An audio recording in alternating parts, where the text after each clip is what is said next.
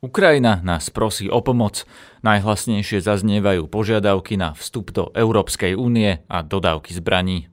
Je najviac potrebný okamžitý prílev zbraní a munície, ale akákoľvek humanitárna pomoc je taktiež dobrá. Dnes budete počuť poľského reportéra, ktorý sleduje najnovšie dianie priamo v Kyjeve. Na dodávku inzulínu a nepriestrelných hviezd vyzýva aj etnická Ruska z Krymu Aľona Kurotová, ktorá už roky žije na Slovensku. Nie je to hanba, že som Ruska, alebo ja som ho nevolila. Je to niečo, čo dúfam stopne sám ten národ a už vieme, že sú tam nepokoje v Rusku. Počúvate podcast Aktuality na hlas. Moje meno je Peter Hanák. Ja nemôžu kazať dobrý ránok. Neviem povedať dobré ráno alebo dobrý deň, pretože tento deň nie je pre mnohých ľudí dobrý. Pre niektorých je tento deň ich posledný. Prihovoril sa ukrajinský prezident Volodymyr Zelenský Európskemu parlamentu cez videohovor. Europarlamentu sa prihovoril aj ukrajinský predseda parlamentu Ruslan Stefančuk. Tak ako prezident Zelenský, aj on vyzval na prijatie Ukrajiny do Európskej únie. Europoslancov sa opýtal, čo sa asi tak stane, ak Ukrajina padne, kde sa Rusko zastaví. Podľa neho by sme mali byť teraz zjednotenejší ako kedykoľvek predtým a tiež povedal, že mier v Európe nemôže byť bez Ukrajiny. That there cannot be peace in Europe without Ukraine. This is geopolitical terrorism, pure and simple. A toto je už prezident Európskej rady, ktorý je v úlohe akéhosi európskeho prezidenta Charles Michel. Podľa neho toto, čo sledujeme, je akt geopolitického terorizmu. We must support Ukraine. Keď väčšina europoslancov odišla, tak vystúpil aj náš europoslanec Milan Uhrík, ktorý však utržil hanbu, pretože replikoval kremeľskú propagandu. Kde bola Európa, keď ukrajinskí žoldnieri zabíjali deti na Donbase či upalovali civilistov? Za čo si vyslúžil pokriky od europoslaneckých kolegov, ďakujem, ktorí na ňoho kričali hanba, hanba. Priamo do Kyjeva som sa spojil s poľským reportérom Marčinom Virvalom. Zastihol som ho práve na poľskej ambasáde a preto som sa opýtal, či je to miesto, na ktorom sa zdržiava v tieto dni a noci.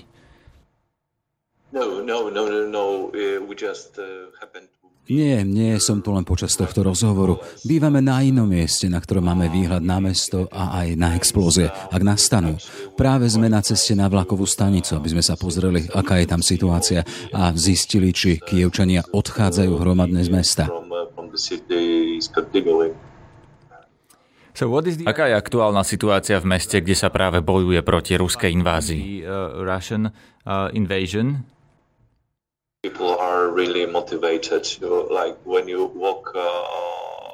Mnohí ľudia sú motivovaní. Keď sa prechádzame mestom, čo robíme často, vidíme barikády a pneumatiky, ktoré sú pripravené na spálenie či podpálenie. Môžete vidieť veľa ľudí na čerpacích staniciach. Na Ukrajine je už množstvo zbraní, a to už od roku 2014. Ich odhadovaný počet 1 200 000 je v rukách ukrajinských občanov.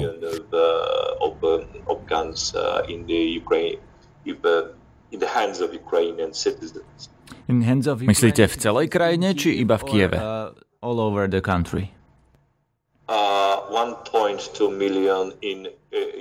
Milión 200 000 na Ukrajine. Samozrejme, že potom je tu armáda, teritoriálna obrana a taktiež množstvo dobrovoľníckych skupín či organizácií, akokoľvek si ich nazvete. Ľudia sa niekedy organizujú len, aby ubránili svoj blok.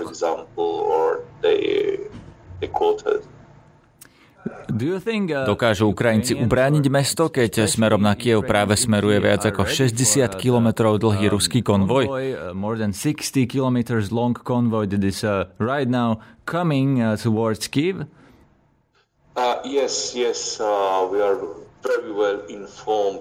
Áno, vieme o tom. Sme o ňom veľmi dobre informovaní a vieme, že bol už napadnutý ukrajinskými drónmi a aj ďalšími zbraňami. Ale áno, pokračuje a teraz to sledujeme. Viac menej očakávame, že skôr či neskôr sa Rusi dostanú do mesta. Ukrajinci to očakávajú. Čo sa stane potom? They are just preparing for the war in the city. Pripravujú sa na vojnu v meste. Viete, Rusi s tým majú už skúsenosti. Vedia, čo sa stalo v Sýrii, Damasku alebo Alepe. Boli tam štvrte, ktoré sa bránili celé roky. Vedia, že skôr či neskôr sa niečo podobné udeje v Kyjeve. Bude to celkom iná vojna. Aj keď streľba prestane, budeme mať improvizované výbušné zariadenia, streľbu z brán, všetky druhy napádaných ruských vojakov a bude to dlhé a únavné. Očakávate, že v Kyjeve sa stane niečo podobné ako na Majdane, kde sme mohli vidieť Ukrajincov s podomácky vyrobenými zbraniami bojovať na ulici? Máme opäť očakávať veľa požiarov, horiacich pneumatík, barikát a tentoraz nie len v centre Kyjeva, ale v celom tomto obrovskom meste?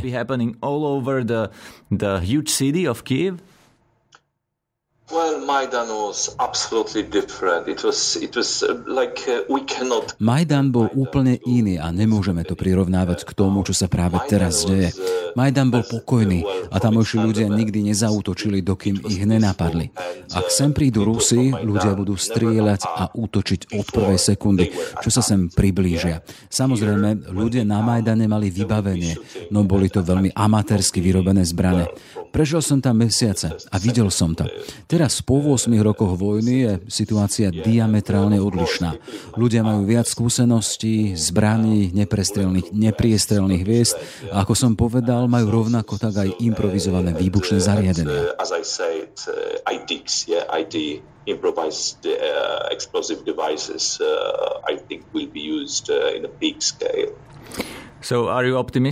Ste optimista? Veríte, že Ukrajina dokáže zvíťaziť a ubrániť sa?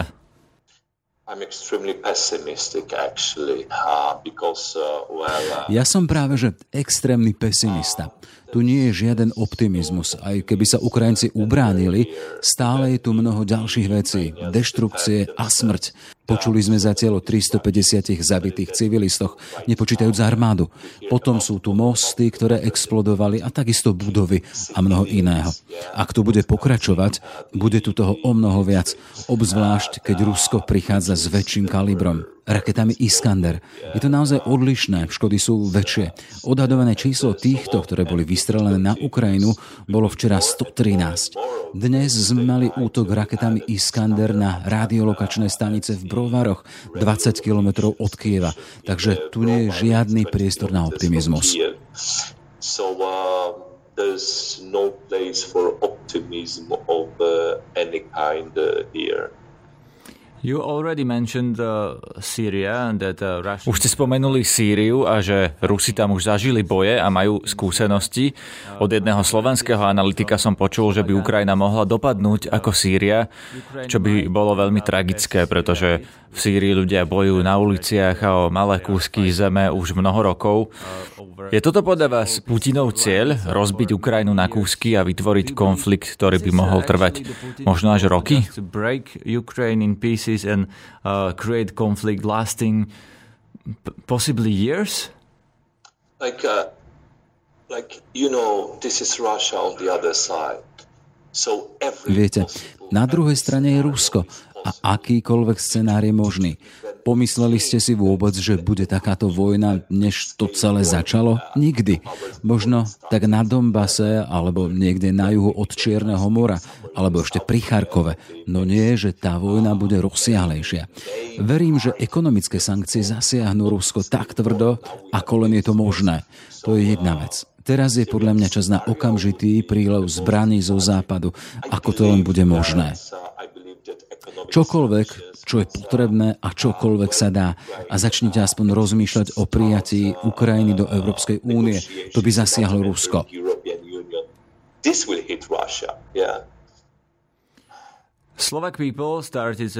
Slováci už začali posielať zásoby. Videl som obrovskú snahu poslať oblečenie, posteľnú bielizeň, hygienické potreby na Ukrajinu. Humanitárne organizácie tvrdia, že sú potrebné najmä lieky, zdravotnícke pomôcky. Čo však ľudia vo vašom okolí a v Kyjeve naozaj potrebujú? Aké veci by sme vám mali posielať? President Volodymyr Zelenský said it Myslím si, že ukrajinský prezident Volodymyr Zelenský to povedal jasne a priamo. Sám povedal, nepotrebujem odvoz, ale muníciu. Rovnako tak aj akékoľvek zbrane. To najlepšie, ak je to možné, tie najmodernejšie. Vieme, že Rusov je viac než Ukrajincov v tejto vojne, ale samozrejme, že ľuďom vo vojne sa zíde akákoľvek pomoc. Voda, jedlo, deky a podobne. Predovšetkým však, ako som to už spomínal, je najviac potrebný okamžitý prílev zbraní a munície, ale akákoľvek humanitárna pomoc je taktiež dobrá. Aspoň to je môj názor. Bojujeme za budúcnosť západnej civilizácie, za miesta, akými je Slovensko, Česká republika, Maďarsko, pobaltské štáty, Poľsko, Rumunsko, Bulharsko a tak ďalej. Dalo by sa povedať, že za bývalý východný blok.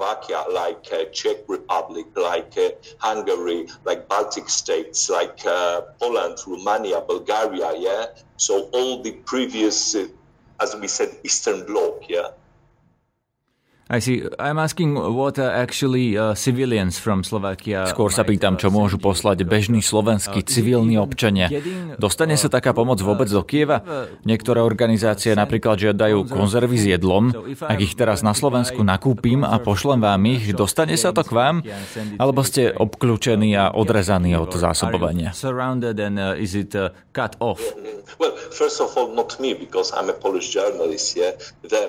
Na začiatok neposielate to mne, ja som poľský novinár. Posielate to Ukrajincom, ktorí tu žijú. Potrebujú samozrejme deky a pravdepodobne aj jedlo. Myslím si, že teraz je každá pomoc užitočná, taktiež všetky druhy obväzov a podobne, pretože my nevieme, čo sa ešte stane a čo budú ľudia nakoniec potrebovať.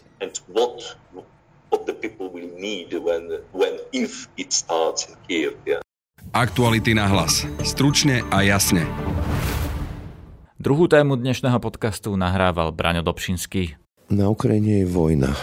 5. deň sú na území suverenej Ukrajiny ruské vojska, ktorým sa ešte stále nepodarilo dobiť Kyjev. Nahrávam to v utorok ráno a pri mikrofóne mám Aľonu Kurotovú. Dobrý deň. Dobrý deň, áno, je to tak. Keď som videla, že sa to stalo, bol to taký šok, keď ráno som prečítala, že o 5:00 sa začala vojna a nečakala som ja to, aj ani moji kamaráti a hneď... Ja dodám, aby to bolo jasné, vy ste Ruska z Krymu a pôsobíte tu už niekoľko rokov, dlhé roky, vlastne pomáhate ukrajinským aj ruským podnikateľom, ale aj najmä zdravotníkom, teda lekárom, sestričkám integrovať sa do slovenskej spoločnosti. Áno, som z Krymu, som Ruska, celú rodinu mám tam, no ako väčšinu. Môj otec je z Sevastopola. Sevastopol je totiž také isté mesto ako Bratislava veľkosťou, by ste vedeli, aj celkovo Krym, to je viac ako 2 milióny obyvateľstvo, ktorý bol anektovaný v roku 2014, hej, a od vtedy... Anexia? Hej, volám to tak a tam život sa zmenil. Akože pre mňa kľúčové je pri tej predstave vojna medzi Ruskom alebo medzi Rusmi a Ukrajincami, aby som to dal na tú ľudskú roveň, niečo ako pre mňa vojna medzi Slovákmi a Čechmi. Ja neviem si to predstaviť. Ako to prežíva človek, ktorý... Lebo tam je veľa tých väzieb. V rodinách častokrát jeden bratranec je Ukrajinec, druhý je Rus. Je to presne tak, ako hovoríte, ale teraz, keď som rozmýšľala nad tým, ako by som vysvetlila to prepojenie tých národov, Rusov, teda aj Ukrajincov, je to väčšie prepojenie ako Česi a Slováci. Naozaj to nie, že desiatky rokov, stovky roky, to je spoločná kultúra, spoločné vierovyznanie. Rodiny cestovali, alebo hore-dole, naozaj, že poznám veľmi veľa rodín, že v Kyjeve býva jeden brat, v Moskve je druhý brat a ja som také istá, že mám aj na Ukrajine, teda zo strany mami, ako rodinu, otcová rodina je skôr z Krymu alebo z Ruska. A teraz... Doslova bratovražedná vojna. Áno, je to taká, že vojna, ktorú by som nazvala, že neuveriteľná, ako sa môže stať pri takých blízkych vzťahoch, niečo také, že ako môže ísť brat na brata. Ja som videl takých niekoľko zaujímavých videí, ako povedzme taká ukrajinská babuška vyháňa toho ruského okupanta, mu tam nadáva. Oni sa stali zmetení z toho vlastne. Ďalšie, čo som čítal rôzne tweety, že vlastne tí ruskí vojaci ani nevedia, kde sú a čo tam vlastne robia. Aká je možnosť, že sa dokázali ich nahnať do takejto vojny? Ja to vnímam tak, že teraz sú to vojaci, teda im povedali, že musia vykonať príkaz a musia. Nie sú to obyčajné občania, ktorí zobrali zbraň, pretože že sa im to chce. Z vojenskej povinnosti. Ako my ideme do zamestnania, keď sa nám nepáči to, čo hovorí zamestnávateľ, ale ideme a robíme tú prácu, ktorú nám zamestnávateľ povie. Niekedy možno aj nad rámec toho, čo si myslíme. Ale povedzme, že tak keď je tá práca, že by som mal strieľať po svojom nejakom bratrancovi. Toto už je taká citlivá záležitosť a áno, je to niečo, čo dúfam stopne sám ten národ a už vieme, že sú tam nepokoje v Rusku. Veľmi veľa mi volalo Rusov z Ruska a zaujímavé, že keď porovnám ten telefonát z Ruska alebo z Ukrajiny, takže keď volá Rus a chce prísť sem napríklad, pretože nie je to ten muž, ktorý musí ísť na vojnu, ale možno ho zavolajú o chvíľu, tak chce tam odtiaľ odísť, pretože nechce zobrať tú zbraň do ruky, naozaj nechce. Rus, áno. A teraz mi volal jeden z Moskvy akurát a hovorí, že Aľona, povedzte mi prosím vás, že keď prídem, nie vy hostia má hneď. Oni a Ukrajinec, ktorý ide sem, on skôr sa pýta, že už mám teda tú možnosť podať tú žiadosť o pobyt ako utečenec. Takže Ukrajinci vedia o tom, že môžu tu dostať tú pomoc. Tá solidarity s Ukrajinou je obrovská, ako na Slovensku aj Únii. K tomu sa ešte dostanem, ale rozmýšľam, ako sa môžu cítiť Rusi. Ja som videl mnoho takých tých záberov, pali asi demonstratívne pasy, že jednoducho by sa hanbili za toho človeka, ktorý vedie ten štát. Áno, Rusi sú teraz asi prekvapení tiež z toho celého, až takýto pocit možno hanby vyvoláva to celé a nevedia, čo majú povedať a ako sa majú správať. Ja spolupracujem, teda mám jednu teda zástupkyňu alebo kolegyňu z Petrohradu a druhého asistenta z Ukrajiny. A teraz my robíme takúto mini poradu, áno, ako v trojici. To naozaj, že čo povie on, ona hneď opatrne na neho sa pozrie a už teda v našom mini kolektíve to vyzerá tak napäto, pretože ľudia sa boja niečo aj povedať. Nejaká hanba zo strany Rusy? Zahambíte, tak to poviem za Putina? Je Putin zlo, agresor? Ja teraz cítim skôr smútok. Ako to nie je hanba. Keď tak ohodnotím, že čo cítim, to je smútok, žiaľ, prekvapenie, až zlosť. A nie je to hanba, že som Ruská, alebo ja som ho nevolila. A to, čo sa deje a čo on spravil, to je neuveriteľné a samozrejme, že myslím si, že väčšina Rusov to nepodporuje. Dnes ráno sme vysielali podcast, rozhovor s Sašom Dulebom, takým analytikom, ktorý hovorí, že vlastne teraz sa to môže zmeniť na vojnu, ktorá paradoxne povedie k koncu Vladimíra Putina, ale že to je na samotných Rusoch, aby si to s ním vybavili, čím za to stojí, všetky tie sankcie a obete. Presne tak si myslím, že národ to bude riešiť a verím tomu. So všetkými, s kým som sa bavila a teraz, čo robíme ako iniciatívu, ako Medzinárodná asociácia lekárov, teraz tam máme teda 6 zdravotníkov na hraniciach a je neuveriteľné, že 2 z nich sú Rusi. Ano. No ako neuveriteľné, ale aj taká informácia pre vás, to je ľudské. Hej. My sa teraz aj vrátili vlastne z východnej hranice, ako to tam vyzerá? Je tam veľmi veľa ľudí, ten pohľad na tie tábory a mamičky s deťmi, ktoré spia v telocvični na zemi, je pre mňa deprimujúci a naozaj musela som to predýchať nejaký čas, ale celkovo všetko na hraniciach je, čo sa týka jedla, potrebných vecí. Ja ako zdravotníci sme si všimli to, že sa na COVID zabudlo. Nerieši sa to vôbec, ako tam, kde je zhromadenie tých ľudí, tých utečencov, v týchto miestach, kde vo väčšine prípadov čakajú na odvoz. Nie je tam testovacie pracoviska, hoci testy sú, ale nie je tam ten zdravotník, ktorý ten test vykoná. Pokojne by sa mohol šíriť potom odtiaľ. Nerobila som testy tým deťom, ktorých som tam videla v tej telocvični, ale myslím si, že tam väčšina ten COVID má. Aspoň takto ten kašel a prejavy alebo príznaky mali a bude sa šíriť. Takže môžeme sa pripraviť, že bude ešte ďalšia vlna a mali by sme to stopnúť tak, že alebo ošetriť na hraniciach, aj keď sú zaočkované osoby, naozaj tie testy, aby sme robili a tam, kde sú zhromadenia tých utečencov, aby sme naozaj urobili maximum, aby neboli pokope, aby sme tú dezinfekciu robili tých hál, kde základné veci naozaj, aby sme nezabudli aj na tú predošlú záležitosť, o ktorej sme sa bavili 2 roky a teraz sme na ňu zabudli ako keby. Naozaj je, ten COVID je a veľmi rýchlo sa šíri medzi deťmi, presne, že medzi deťmi a teraz je veľká zima tam a sú ešte podchladenie vyladený, takže oveľa nižšia je tá imunita je teraz, no aj z psychologického hľadiska. Vy ste v styku teda vzhľadom na to, čo robíte s veľkou časťou tej ukrajinskej a ruskej komunity. Vidíme tu takú veľkú mieru solidarity s Ukrajincami, s Ukrajinou.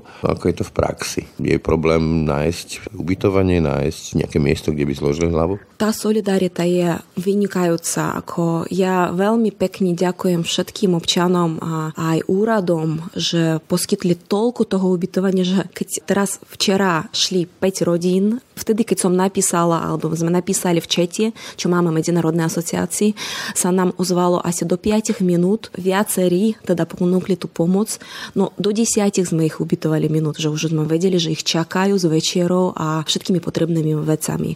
A s tým vôbec nie je problém. Ubytovanie je dosť. Myslím si, že skoro každá rodina takúto možnosť poskytla. S čím máme problém, alebo čo by sme uvítali, a my sme zdravotníci. Áno, a naozaj je potrebná pomoc na Ukrajinu. Ja komunikovala som včera... Zdravotnícku, hej. To sú lieky, sú to deky alebo utieraky, obvezy, také veci, ktoré naozaj, teraz sa nám hlásila sieť nemocnic, s ktorou spolupracujeme v Užgorode a povedali takú vec, že lieky, teda stačí im to, čo majú, teda liekov aj týchto zdravotníckých pomôcok na jeden deň a dodávky nebudú. Ako im už povedali, že nečakajte, vymyslíte, rozdielte to. A to je Užgorod, to je hneď za hranicou, že by sme mohli to posunúť. A tieto veci máme v Ubuli. Ako ja som videla takéto sklady, ktoré sme jednoducho mohli by sme posunúť. Ďalšiu záležitosť, čo sme si všimli, na Ukrajine je problém s inzulínom. A viacerých, ktorých sme ošetrovali alebo sme sa stretli, takže ten pacient, ktorý šiel, teda prekonal, neviem, 2-3 dní a nemá tú striekačku, čo potrebuje na hranicách nie si to vypýta a tam na hraniciach nie je to zabezpečené. Červený kríž to nemá. A teraz tiež sme riešili, že zháňame, aby ten inzulín bol na hraniciach. Ako nezdravotnícky zástupca alebo nezdravotnícká organizácia poviem, že ja som včera volala s Charkovom a Zaporožiem. Ako tam mám veľmi dobrých známych a ako on mi volal ten známy a povedal, že Aľona, potrebujete nejakú pomoc? Viem, že máte rodinu v Zaporoží, že vám môžem odviesť. Ako on mi ponúkol pomoc, že ako tej, ktorá má rodinu v Zaporoží. Ale potom v zápäti mi povedal, že asi to, čo najviac teraz potrebujeme, sú neprestrelené vesty. Ako pretože to fakt sa strieľa tam. A keď idú teda ľudia napríklad na vlak, ako tú vestu, ako ten obyvateľ, obyčajný obyvateľ mal by si dať. A oni nie sú. Čo je neveriteľné počúvať to v 22. roku. A hlavne, že som tam bola prednedávnom, akurát v tej sieti nemocnic sme tam boli ako pracovne a teraz som tam bola v Ubli, cez ten hraničný prechod som prechádzala pred 2 týždňami, ako v mierovej podobe to vyzeralo a teraz to už je vojna, tam no ako naozaj vyzerá ako vojenská časť, pretože tam boli aj vojaci, aj policajti, aj všetko možné a neuveriteľné, ako porovnať to sa nedá. Na Ukrajine funguje teraz len dobre vlaková doprava, normálne fungujú vlaky, že dá sa prejsť z Charkova do a tak ďalej. Aj jedlo, toto, internet funguje, všetko tak funguje, ale predstavené vesty povedal, že by uvítal. Hej, uvítali by ako pomoc z našej strany tam. Ako podľa vás táto vojna skončí? Snažím sa pozitívne mysliť, a verím, že to sa stopne o malú chvíľu, že to si rozmyslí ten pán, ktorý to začal. Putin. Áno. Alebo národ to nejakým spôsobom začne riešiť. Áno. Toto, ako pán, ako ste povedali, analytik povedal, tak v toto verím aj ja. Koľko ma prekvapilo a šokovalo, že vlastne tým, že sa venujete aj tým zdravotníkom, tu už celý dlhý čas a zvlášť po pandémii a v pandémii sme rozprávali, ako nám tu chýbajú sestričky, lekári, máme sestričky. Vy to riešite, ale neúspešne, že ako by nebol reálny, skutočný záujem o ukrajinské sestričky. Áno, je to pravda. Od roku 2016 sa zmenil zákon tak, že nešťastne bola zavedená smernica Európskej únie, že musí byť urobená, musí ten zdravotník, sestrička alebo sestra spraviť odbornú skúšku, ale neboli nastavené podmienky, správne nastavené, boli určené úžernícke poplatky, ako pre lekára to je 1140 €, to je také veľmi vysoké číslo, pretože... Poloročný plat. Áno, poloročný plat. Pre sestričky to je 200 €, ale pre sestričku to je ako mesačný plat. Nie sú testy, ktoré by mohli si precvičovať, nie sú kurzy, ktoré by... V skutočnosti ako by sme nechceli tých lekárov a sestričky. Presne tak, a tie štatistiky hovoria sami za seba, pretože v komore sestier tých zahraničných z tretích štátov je 28. Áno, keď máme nedostatok viac ako 15 000, a to sú informácie pred covidom. Takže teraz myslím si, že to oveľa viac, tisíciek viac. A v našej asociácii tých sestriček máme veľa ako členov a väčšina pracuje ako upratovačky v nemocniciach, pretože zamestnávateľe sú v terajšej dobe nútení ich dostať do, ako môžu ich dostať do systému len tak, že naozaj ich zamestnajú ako nejakú pomocnú sílu v zdravotníctve. Je to smutné. Toľko Aľona Kurotová, ďakujem za rozhovor. Ďakujeme aj ja vám a držíme všetkým nám palce a ďakujeme vám, obyvatelia Slovenska, občania Slovenska, za to, že nám v tejto ťažkej chvíli pomáhate Ukrajine aj Rusom. Ďakujem. Aktuality na hlas. Stručne a jasne.